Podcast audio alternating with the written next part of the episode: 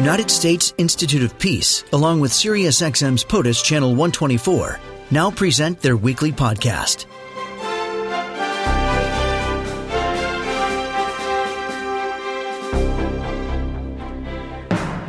It was a week ago we heard about that terrible um, explosion taking place in, um, in in Beirut. President Trump then. We're going to do a lot of help. Got to help them. A lot of countries are going to be helping.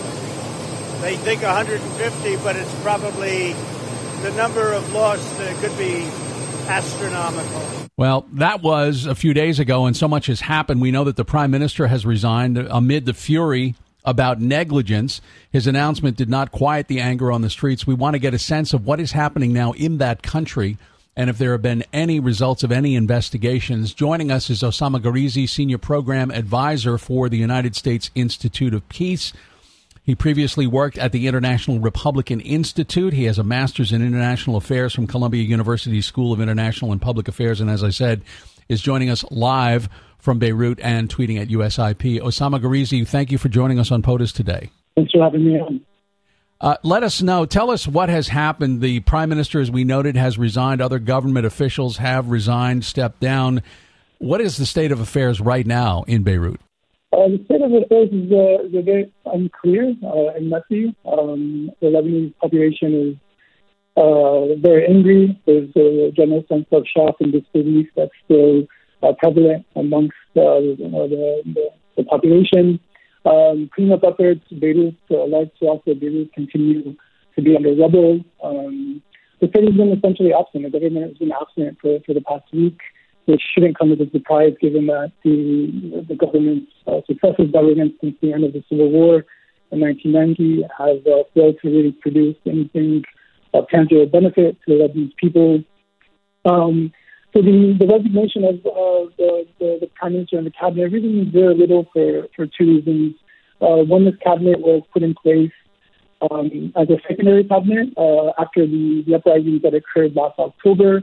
Um, so really, there's, there's no real power brokers within the, the current cabinet that just resigned. The real power brokers in the country um, are outside of cabinet, um, and they're the ones where the, the responsibility of what happened a week ago and uh, all the, the calamities before that, um, the responsibility really resides uh, in their hands. How widespread are demonstrations, and are they in any way interfering with whatever recovery efforts are underway? The demonstrations are, are concentrated right now within Beirut um, in, in Martyr Square. Martyr Square has historically been um, a, uh, a gathering place, um, a protest, uh, uh, public space. Um, what's, there seems to be a new pattern uh, involved uh, in the city where a, lot, a number of these youth that are involved in the, in the protests um, are helping clean up uh, neighborhoods, and then in the evenings they're going down and demonstrating and uh, Uh, bunching their anger at the, the political system that, that brought the country to, to its current state. Is there any way to gauge how this effort is being complicated by coronavirus?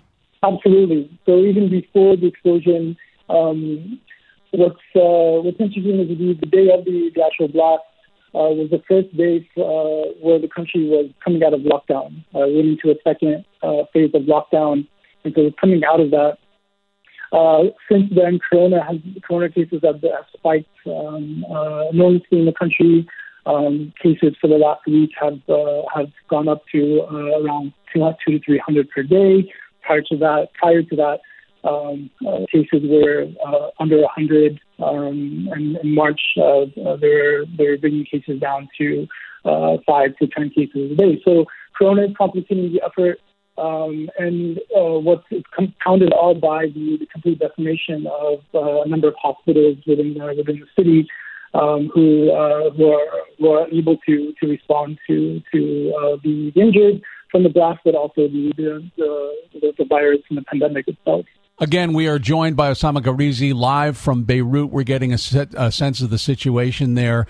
Uh, after a week after that terrible explosion, what is the level of assistance from other countries? President Trump had promised the U S would help. Is it being welcomed? Is it is it evident? What can you tell us about international aid being provided to Lebanon? Yes, there was a donor conference uh, a few days ago organized by the French, the French president. Um, that conference raised over uh, something along the lines of three hundred million dollars in relief efforts. Um, a key point to this is that the, the President Conference uh, mandated that uh, the, the government of Lebanon will not be receiving those funds directly, uh, that they're going to be distributing funds to trusted N G Os in the country.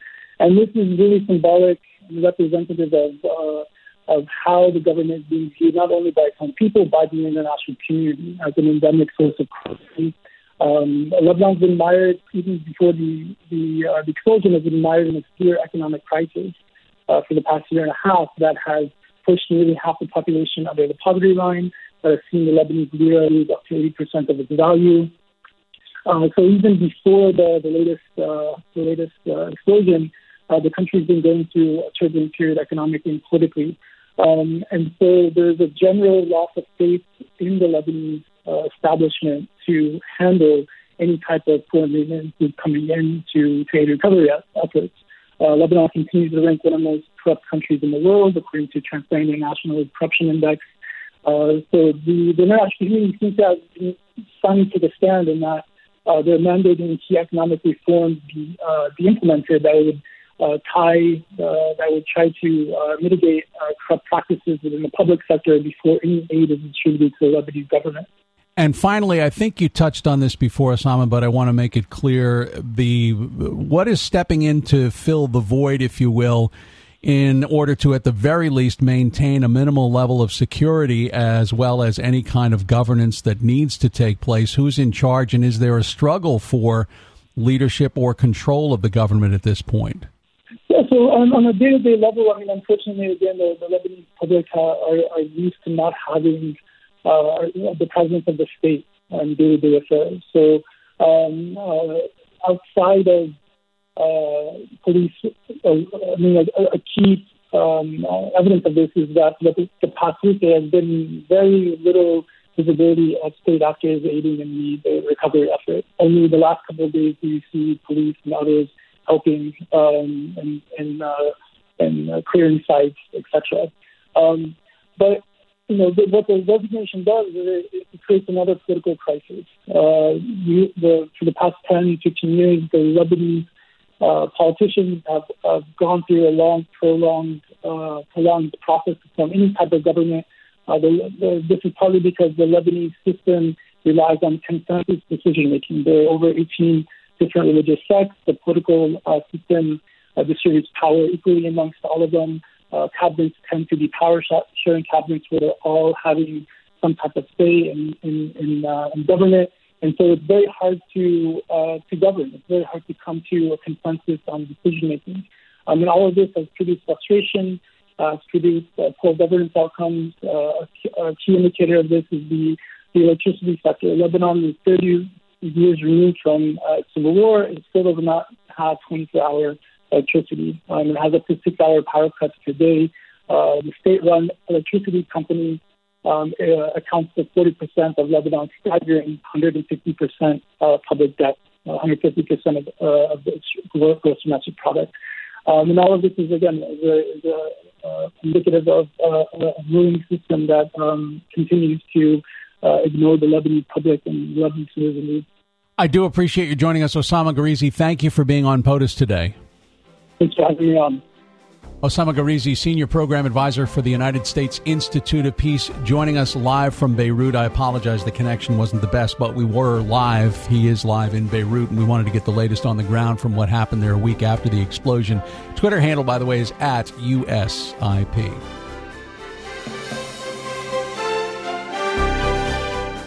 This podcast has been brought to you by the United States Institute of Peace and SiriusXM's POTUS, Channel one twenty-four.